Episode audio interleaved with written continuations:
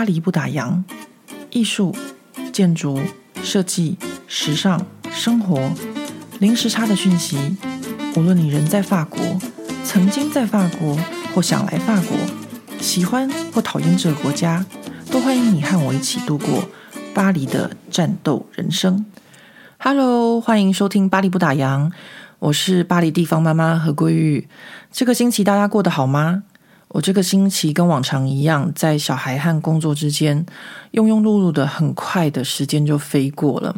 一下子就到了周末。今天我要跟大家分享，我今年临危受命接到了一个很有趣的工作。其实呢，这个工作是从去年底的时候，一个朋友他就问我愿不愿意去他的协会帮忙。这是一个。不以盈利为目的的协会，这个不以盈利为目的的协会，他们与联合国教科文组织，还有国际哲学与人文科学理事会，还有一个亚洲的炎黄国际文化协会，一起要做一个新的线上杂志。刚开始的时候，我朋友希望我可以帮他们找到更多华语世界的声音，可以邀请一些说中文的艺术家或者是一些创作者参与他们这个。艺术与社会的平台，同时呢，帮他们做一些邀稿，请大家来投稿这个新的联合国教科文组织的线上杂志。所以从今年一月初开始，我就每个礼拜抽一到两个小时的时间到他们协会去帮忙。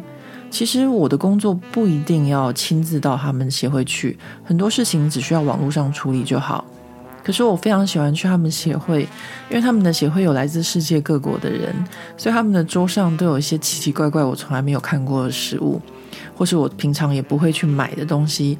比如说伊朗的椰枣、黎巴嫩的薄饼，或是瑞典的饼干，都是一些我平常不会去买的食物，所以我非常喜欢去他们的协会啊，每个礼拜就是去那边吃吃喝喝一两个小时。后来到了三月份的时候，法国就突然间宣布封城。这个时候，大家就在家里面工作。那协会的工作呢？他们还是照样进行。他们是如火如荼的准备他们的线上杂志要发行，因为是联合国教科文组织的杂志，它最后发行是以英文跟法文为主。所以其实我也没有什么太多的事情要处理。那时候我就专注在自己的工作上面，因为我们不知道封城要封多久。我们原本在四月初的时候在巴黎有一个展览要开幕，我和我另外一半我们就继续进行我们的工作。到了四月初的时候，我还非常清楚的记得是四月一号，因为那天是愚人节，我就接到了协会会长的电话跟我说：“桂玉，我们的投资方希望这个杂志可以出中文版。”而且他们希望可以由北大翻译，但是呢，我们还是希望这件事情由你来做，所以请你帮帮忙，麻烦你帮我们把这本线上杂志翻译成中文。对方这个要求听起来其实有点唐突啊，因为我的工作其实不是翻译，但是他也知道我在法国的工作就是和很多的博物馆还有美术馆合作，所以我的工作范围呢可以说是非常的广。比如说，一般的品牌工作可以从香水到汽车，甚至到卡车或是石油探勘器材，然后再到博物馆的工作，可以有。潜水艇可以有宝石，可以有人类学，可以有各种奇奇怪怪的的的领域，所以他觉得，诶，你可能法文不错，因此你绝对可以胜任翻译的这个工作。在我答应他们这个工作之后，其实我非常的紧张，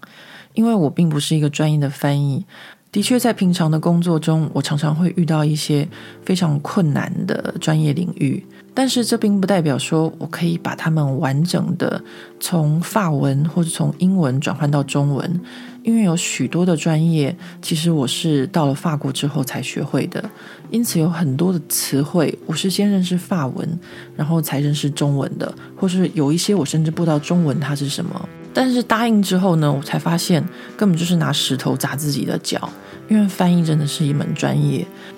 于是呢，我马上开始上网找书，要了解怎么样才能成为一个好的翻译。我甚至还请艾瑞卡在台湾帮我买一本在讲翻译的专业书籍，然后扫描 email 给我，想要更了解怎么样才可以做好一一个翻译的工作。当然，临时抱佛脚绝对是没有用的，因为专业的养成绝对不是一朝一夕啊。所以我后来只好请很多的朋友帮忙。也就是我翻译完之后呢，再请朋友帮我阅读、再校稿，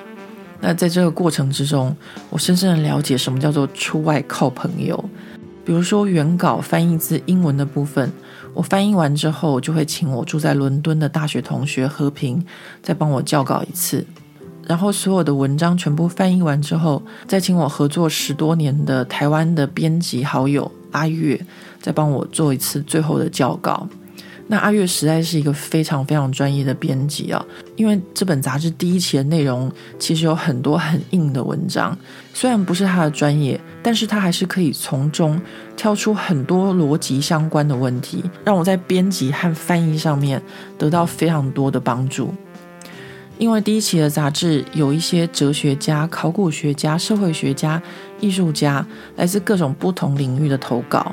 所以我也打扰身边所有的朋友和朋友的朋友，请他们帮我介绍，比如说大学的教授或是中研院的研究人员，请他们帮我再确认一次这些所有中文的专有名词。所以整个杂志的中文版可以说是非常的麻烦，因为我真的是麻烦了所有身边。可以请求帮忙的朋友。讲到这边，我想大家应该会觉得很奇怪，这不过就是一个普通的翻译工作，你为什么要隐藏这么久都没有跟大家分享呢？其实是因为这个杂志原本就要出简体中文版的关系，让我觉得无颜见江东父老，所以在没有确定会有繁体中文版之前，我一直忍着没有告诉大家这个消息。只有简体中文版这个理由非常的简单。因为这是一个联合国教科文组织新的线上杂志，那非常遗憾的就是台湾并没有在联合国里面。此外，这个杂志的赞助方基本上是比较偏中方的一个协会，所以简体中文是官方语言。那为什么最后又会有繁体中文呢？其实我想大家想也知道，大数据与独特性这样子的主题下，以西方的学者和批评家来说。他们绝对会写出许多非常具有批判性的文章。那在这类批判性的文章之中，某些强权和独裁性的国家绝对是他们批评的目标。因此呢，这个线上的杂志，它做了简体中文版，却不能够在中国被下载或阅读。这不是很讽刺吗？而就像前一阵子法国的经济学家托马·皮凯蒂一样，在他最新书籍的第十二章里面，由于批评中国当下的经济，而被中国的出版社要求删除或是更改，因此托马· PKD 他决定不要在中国出版。所以，联合国教科文组织这本新的线上杂志里面的作者们，当他们批评到中国的时候，或是他们影射。到某些中国的体制的时候，这些作者他们会愿意为了在中国发行而修改他们的文章吗？我们并不确定。最后经过了几个月，这些西方的编辑们，他们总算发现，所谓的简体中文版其实并没有办法在中国发行，在中国被下载或是阅读。如果能够在中国被下载或阅读，就必须要改变或是审核成他们想要的文章和内容。当然，由于许多作者他们肯定不会愿意修改他们的文章内容，就像托马·皮凯蒂一样。因此，在我的建议之下，他们最后总算答应可以有繁体中文版。那最后杂志会不会为了在中国上市而做出一些修改？那我们就不知道了。不过至少我可以确定的就是，在繁体中文版里面。我们将会非常尊重所有的原著的想法和他们的创作与文字。确定这本线上杂志可以有繁体中文版，应该说是我最开心的一件事了。因为我觉得我所有的辛苦和努力都值得了，也包含所有我身边帮忙的朋友，他们的努力也都值得了。现在我来跟大家说说这本杂志的内容吧。第一期的内容是大数据。与独特性，有许多的专家与学者和艺术家们从他们的专业领域来探讨这个主题。比如说，第一期的杂志中有两位考古学家投稿，其中一位考古学家他的切入点是大数据可以帮我们用 3D 再重建古时候的遗迹，然后再用投影机投影，用现在最流行的大数据沉浸式的。展演方式让大家可以有深入其境的感觉，觉得自己就在古代的遗迹里面。比如说，现在在巴黎最有名的一个展——庞贝城的展览，就是用这种沉浸式的展出方式。而另外一位考古学家，他切入的点是考古学家们在古迹现场里面探勘和研究过程中，如何使用大数据来工作，如何用大数据来存档和建构这些资料，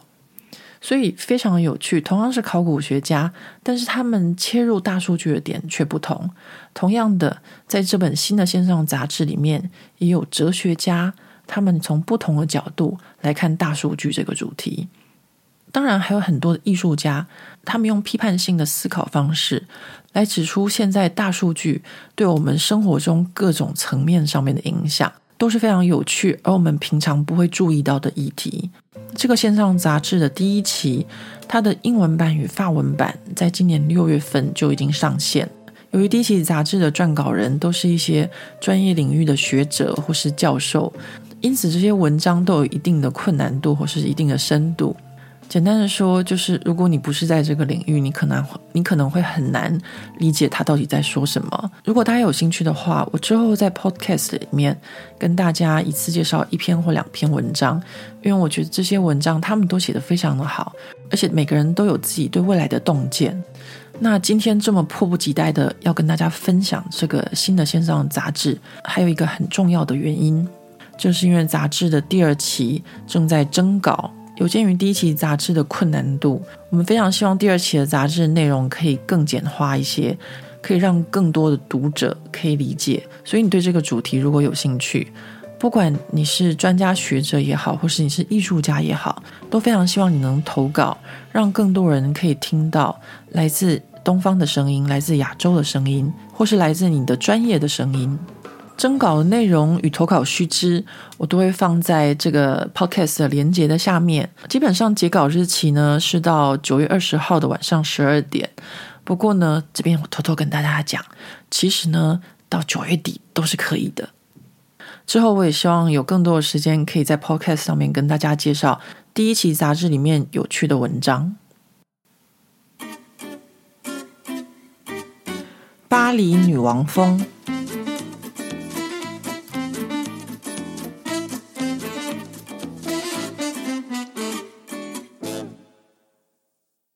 听完了刚刚严肃的工作之后，现在我来跟大家分享一些生活中有趣的故事。在我还不晓得今年我会不会像去年一样被选为女儿班上的家长代表之前，在这边我先给大家《巴黎女王风》第一季的前情提要。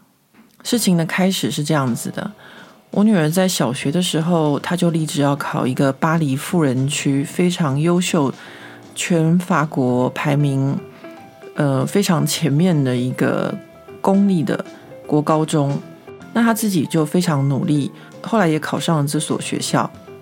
考上学校之后，有一天我们就突然间收到学校注册的通知。那时候我还在办公室，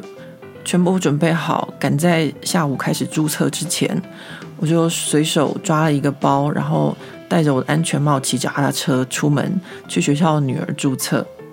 到了学校门口，我在锁我的脚踏车的时候，我才见识到巴黎富人区的学校的威力啊，有点像台北的那个复兴中小学，或是以前一些呃，我以前念台北的私立的住宿中学的时候也是一样，就是。周末的时候，学校门口都会有些名车、豪车大排长龙来接小孩子放学。那女儿这个巴黎富人去的学校，那时候也差不多是这个样的情况。就是我在锁车子的时候，就看到两个背着 Chanel 的妈妈，他们就互相打招呼啊，就说：“哎呀，这个注册会不会很麻烦啊？”然后另外一个就说：“不会，很简单，你去看一下就知道了。”大概是这样子的情况。然后我就进去学校帮女儿注册。我还记得注册那一天是六月份的时候，而且好像是有热浪，天气非常的热。所有的妈妈们都在学校的长廊里面排队，那队伍还蛮长的，因为注册都是人工在注册。然后因为我很无聊，我就稍微看了一下前面的妈妈，然后发现，嗯，这个妈妈呢，她手上背的是 Celine 的包包，脚踩的是 Balenciaga 的鞋子，然后手上的手镯是 c a d i e 的，就是一身全部都是名牌的行头。这时候，我这个文青在这个队伍里面就变得非常的有趣，因为我脚踩的是 All Star 球鞋，然后穿着牛仔裤，拿着一个安全帽，然后还有一个那个 Y 三的电脑包。不过在排队注册的时候，就遇到一个很有趣的事情。这件事情呢，就证明说，在巴黎的富人区的富人家长，其实水准也不见得比较高。为什么呢？我排队排到一半的时候，就有一个家长，一个妈妈 A，她就跑到我前面，跟我跑前面排在我前面这一位的妈妈 B，就跟她开始聊天。然后呢，A、B 两位妈妈呢，就聊着聊着之后，突然间从后面就来了一位带着女儿的 C 妈妈。这个 C 妈妈呢，就看到这个 A 妈妈好像认识，于是他们就他就开始跟她聊起来，其中还非常大声的讲一句说。哎呀，我这样子跟你聊天，人家不知道，还以为我是来插队的呢。通常会讲这种话的人，他的目标应该就是他所要讲的这件事情啊。那我那时候就想说，好，那我就看他是不是真的聊完天就走人。就果然，他就跟这个 A 妈妈聊天，聊聊聊，后来 A 妈妈就走了，因为排在我前面的本来是 B 妈妈。没多久，我就发现，其实这个后来的 C 妈妈跟这个 B 妈妈是完全不认识、完全没有互动的。A 妈妈来找 B 妈妈聊天，A 妈妈走了之后，这个 C 妈妈应该也应该要离开。结果我没想到，这个 C 妈妈呢，就带着她的女儿就在我前面。她其实就是像她刚刚一来的时候讲那句话，她是要来插队的。因为排队的队伍很长，我就想说，我要看他什么时候才会离开。慢慢的队伍就前进前进，我们排了蛮久的。到快要进教室门口的时候，我就发现这个 C 妈妈她真的是来插队。她可能以为我不会说法语，或是我可能不在意，于是我就跟她说：“不好意思，这位太太，我不记得你排在我前面。”这时候她就说：“哎呀，如果你在意我排在你前面的话，那我就排到你后面去吧。”然后我就跟他说：“好啊，请便。他要排到我后面去，那也要看我后面的这位太太愿不愿意啊。”于是我就转头看了一下后面太太，天哪！不转头还好，转头真是把我吓坏了。后面那位太太，她的脸已经打到完全紧绷，完全没有任何表情，所以我也完全看不出来她到底愿意还是不愿意。整张脸就是非常的紧绷。后来进去教室注册的时候，原本排在我前面那位太太，因为走错注册的动线，她就突然间很紧张、很尴尬的转过头来跟我说：“哦，我没有要插队的意思。”所以我想，我刚刚就是跟那位插队的 C 太太的对话，她应该也是完全都听到。那这件事情就真的让我非常的清楚，就是在巴黎，不管是在富人区或者在穷人区。像这种爱插队没有礼貌的人，还是都会有的，并不是说他在一个富人区的学校，或是他比较有钱，他可能就比较有水准，基本上都是差不多的。然后帮女儿注册的这一天，还有一件非常有趣的事，就是在一堆的香奈儿、一堆的铂金包之后，最后我要离开的时候，来了一个更夸张的事情。我刚刚不是有说吗？那是六月有热浪来袭的那一天，我在离开学校的时候，突然间来了一台豪车。下来一个妈妈，她竟然穿的是皮草，我真的觉得我眼花了。有这么夸张吗？只不过是一个小孩学校注册，每个妈妈都要这样拼行头吗？后来有一次跟朋友聚会的时候，我就跟他们说帮女儿注册的这些有趣的事情。其中有一个朋友，他国中的时候也是念这个学校，他就跟我说：“哎，我跟你讲，我小时候同班同学可是法国首富的孙子呢。”我们放学的时候都去他家的豪宅玩，所以这个学校的气氛差不多就是这个样子。帮女儿注册完学校之后，大概就没什么事了。一直到开学之后的有一天，我突然接到了一通电话。那通电话是学校的家长会代表打来的。他问我说：“因为刚开学，所有的家长都互不认识，不知道你愿不愿意成为你们班班上的家长代表？”为什么会问我愿不愿意成为班上的家长代表呢？就是在开学的第一个星期，学校就办了一个家长会。在家长会的时候，他们就左边传来一个本子，右边传来一个本子，要填非常多的资料。我那时候也没有想太多，就全部都填上去。所以这就是为什么他们会打电话来问我愿不愿意成为班上的家长代表的原因。因为我其实从小就是一个很怕学校、很怕老师、更怕家长的一个个性，所以我非常的犹豫，不知道要不要答应的时候，这位妈妈她非常的厉害，精通话术，她就讲了一句话，就是。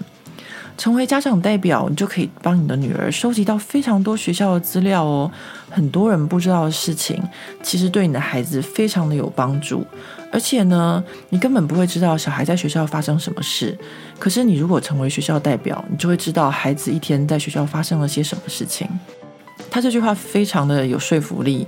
因为在此之前，我刚好读到一个台湾的财经网红在他的脸书上面分享的一个。呃，故事，他说呢，就是以前我们小时候都看过的一部电影，叫做《中国最后一个太监》。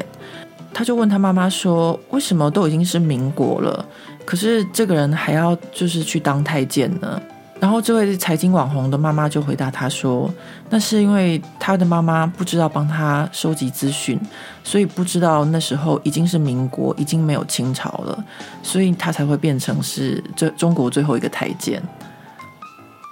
那因为我小时候对这部电影的印象非常的深刻，我真的觉得太悲惨了，就是我已经民国了，然后还自宫变成太监。我听到他分享这个讯息之后，再加上那个家长会的妈妈，她游说我的方式是，你可以帮小孩收集到很多资讯哦。于是我就好像他讲到一个 keyword，然后我就按下那个按钮说好，我愿意。于是我就答应成为我女儿班上的家长代表。答应了成为女儿班上的家长代表之后，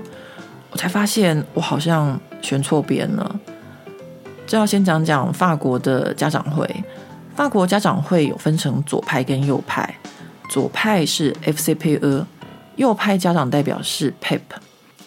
基本上以巴黎市中心来讲，比较强的家长代表组织是左派，就跟巴黎的政治情况一样，也就是 FCPE。可是呢，我女儿学校非常特别，因为我女儿学校在一个右派的富人区，所以呢，这个学校里面比较强的，也就是右派的家长代表 PEP。